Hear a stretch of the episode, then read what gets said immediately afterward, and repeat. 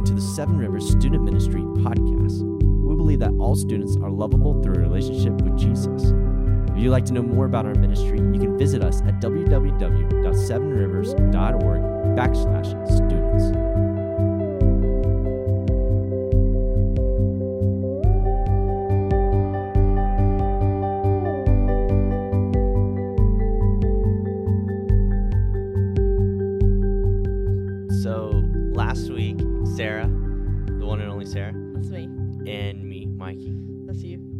Talked for a very long time. Shocking, we know. Got really excited about telling stories. Woo! So we split it into two. Yes. So right now, you're seeing us, but we're going to actually throw you back after the transition. Is this like time travel? Time travel, kind of. Oh my gosh. It's kind of like Lost with all those flashbacks they had in Lost. Yeah, you know, we don't. It might trip you out a little bit. Yeah. But lucky for you, we're wearing the same clothes. Same clothes. So it looks like we're not traveling in time. It's like, yeah, this is like a time travel movie. We should write a book. About time travel? Who needs Stephen Hawking when we have Mikey and Sarah? Exactly. So, well, you're listening to The Spilt Milk, the art. No, not art. There is no art in this. The mess. Of parenting teenagers. And if you're listening to this and you're like, I cannot go another day with my teen. You're in a beautiful spot. You're with us. We're right there with you. Neither can we. Yeah, we love you guys. We're for you guys. And so this is the whole purpose of this podcast is just to be your champion, come alongside you, and to help you parent them through the messiness of it, you know, essentially. And so last week we were talking about telling your story, and this is going to be part two of telling your story with your teenager and the complications and craziness of that. And that's what we want you to be able to do is to be able to leave this podcast and sit down with your teenager at night or for breakfast or before school or after school, wherever you are with them, and be able to say, hey, these are pieces of my life that I want you to know about me. And I want you to know about me because I want you to know too that I desire and long to know these pieces about you as well. So let's just go for it. So travel back with us to part. Well, when we were originally recording it, we were thinking it was going to be one episode. One. But come back with us right now. I know. It's Twilight Zone. The portal. He's producing more music this week, guys. I'm scared. Let's go. Okay.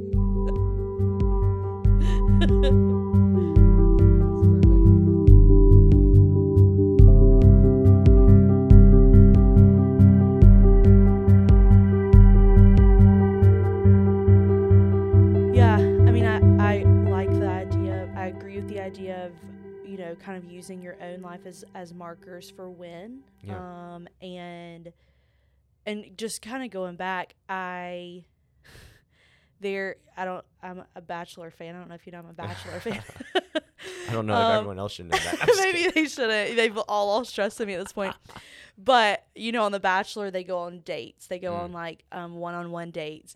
And they're sitting at the table, and it's kind of this joke in probably anybody who even doesn't watch The Bachelor knows this, but in The Bachelor, they sit at this table on their one-on-one dates and they're eating dinner, but you never actually see them eat dinner because chewing is it's unattractive on TV. The camera doesn't look good when there's someone just chewing, like you're not talking to each other, there's nothing happening. So they've edited out these parts that are unattractive for TV, for the purpose of looking good. And so I think that when we talk about how, and you've already kind of alluded, you've talked about this, but when we talk about how, I think it's important to not edit out the chewing, to leave in the parts that might be a little bit unattractive, that might make you look a little bit less cool or a little bit less awesome, so that your kid can know that chewing is normal. Like we all have to eat, you know, like we're gonna make mistakes. Here, let's hope and pray that maybe you don't make the same mistakes that I made. But if you do, this is a reality. Basically, let's not cut out the reality of the situation. Let's not edit out the reality of the situation. Let's talk about how this hurt us, how this hurt the other people, how this changed us, and how this changed our story, And then we can talk about how we move forward from that, how we brought Jesus into this story. And you don't have to tie a bow at the end. Right. And you don't have to say, like, hey, I did that when I was 16, but now it's all good. Yeah. No. We're so tempted to do that. Don't do that. Mm-hmm. It's not all good. It's sad. You're having to tell your kid this. Mm-hmm.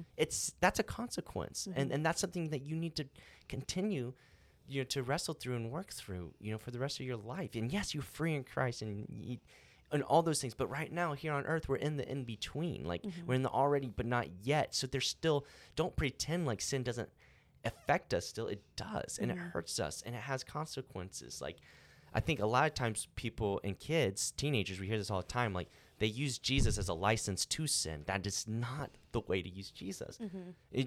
Use is even a bad way to even describe Jesus. Mm-hmm. It's relationship with Jesus. Mm-hmm. And part of being in relationship with people is sharing your heart, your feelings, mm-hmm. your story. And so share your story with Jesus, you as a parent. Share your story with your kids, with Jesus in the mm-hmm. room. He's in the room in it. Share it with him in the room, with knowledge of him. And weep and mourn your sin. Show the signs of the pain, the hurt, the brokenness, even when you're sharing the good, share that too, and mm-hmm. celebrate those things as well. Share how you even did it right. I mean, that's okay too, you know, as well. But the last thing you want to, and kids are great at picking up on what's fake. They know what's fake mm-hmm. and what's not true. And the last thing you want to do is be talking to your kids, and you're telling the story because you're using it as a way to lecture them and change their behavior. Never tell your story as a way to change their behavior. They will pick up on it and tune you out so fast. Mm-hmm. Tell your story as a way to connect with them. Mm-hmm. Tell your story as the bridge, the avenue, as the cross.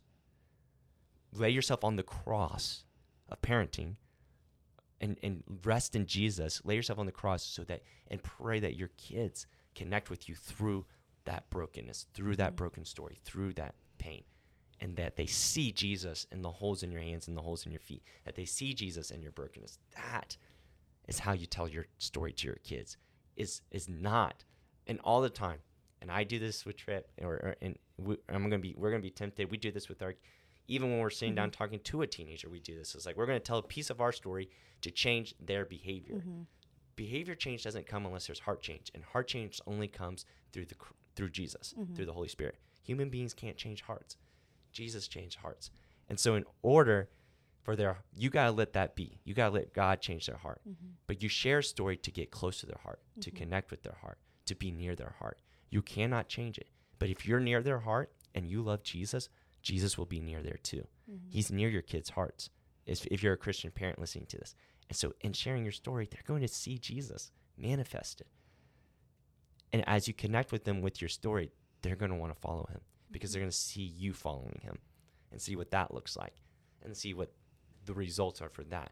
I think one of the greatest things about Jesus and storytelling is that we can tell our stories honestly and openly because we believe it's not about us and it's about him.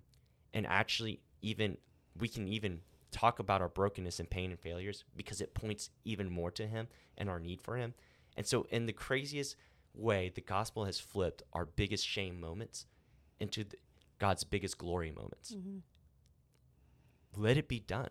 Let your story out. Share your story, not to change their behavior, but to usher in the presence of God mm-hmm. With your students so that they can encounter him and know him through your story as you follow Jesus. I mean, that's one of the things that I'm really wanting to challenge mm-hmm. our parents right now listening to this, because I think if you not agree, even you and I as, you know, student ministers, mm-hmm.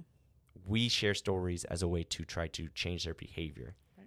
But really, we need to share stories as a way to connect with their hearts. Mm-hmm. So, yeah, I think that this may kind of transition us into the idea of appropriateness to some. But I think we can also swing to the other extreme where we share our story so that our student or our child carries that burden with us. Yeah. And I do think that there's an important line there, especially when you're a single parent and you don't have a spouse, or you maybe don't live in community, you don't go to church, or you do go to church and you just are in a weird season of I'm sharing my story. And I think that it's usually with good intention. Like, I'm sharing my story because I want you to know Sometimes it may be to change behavior or whatever, but in sharing our story often, and I can do this in student ministry, I can do this, but I share my story and subconsciously have this expectation that they're going to carry it with me.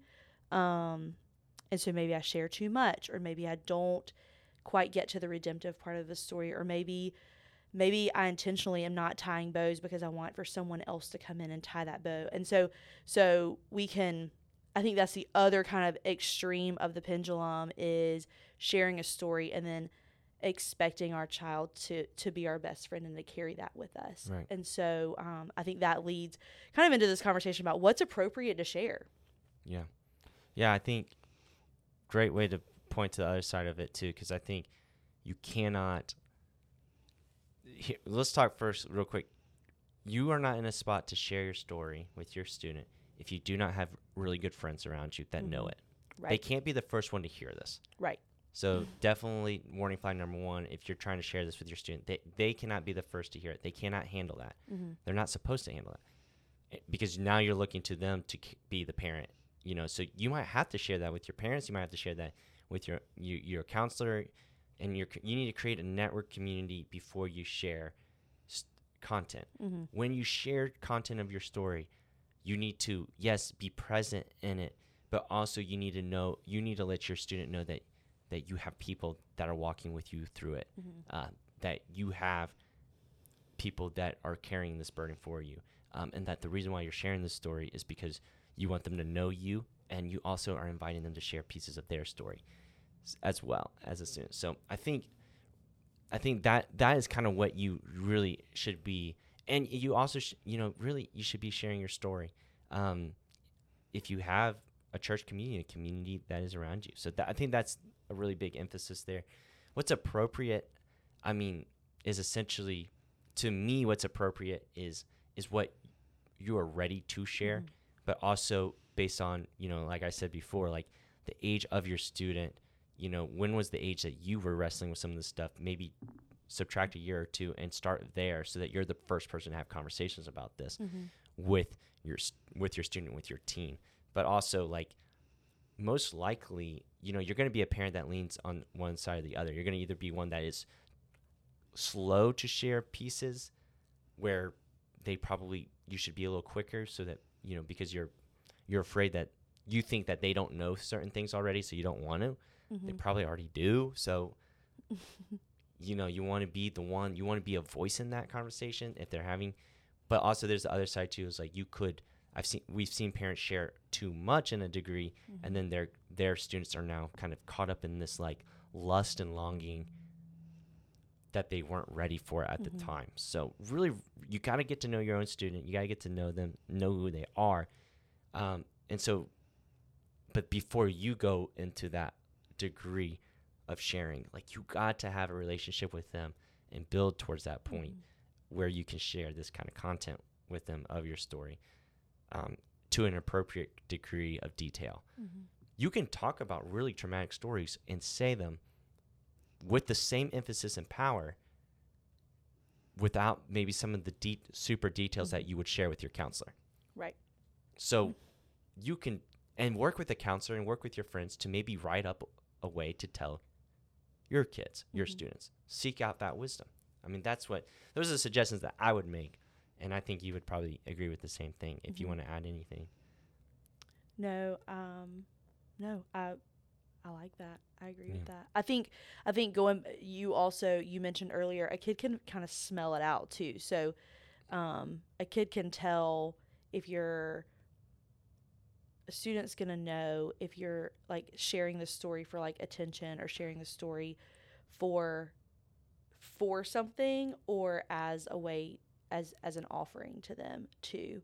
Yeah. And again, it may be very subconscious, but I think a kid can kind of smell out your intention behind the story that you're sharing. And so doing it in a healthy way, with community surrounding you, not sharing it with them for the first time, are all really important. Yeah. And I think if you should give space for your kids to ask questions mm-hmm. as well. You don't, let them ask questions and answer them as honestly as you can.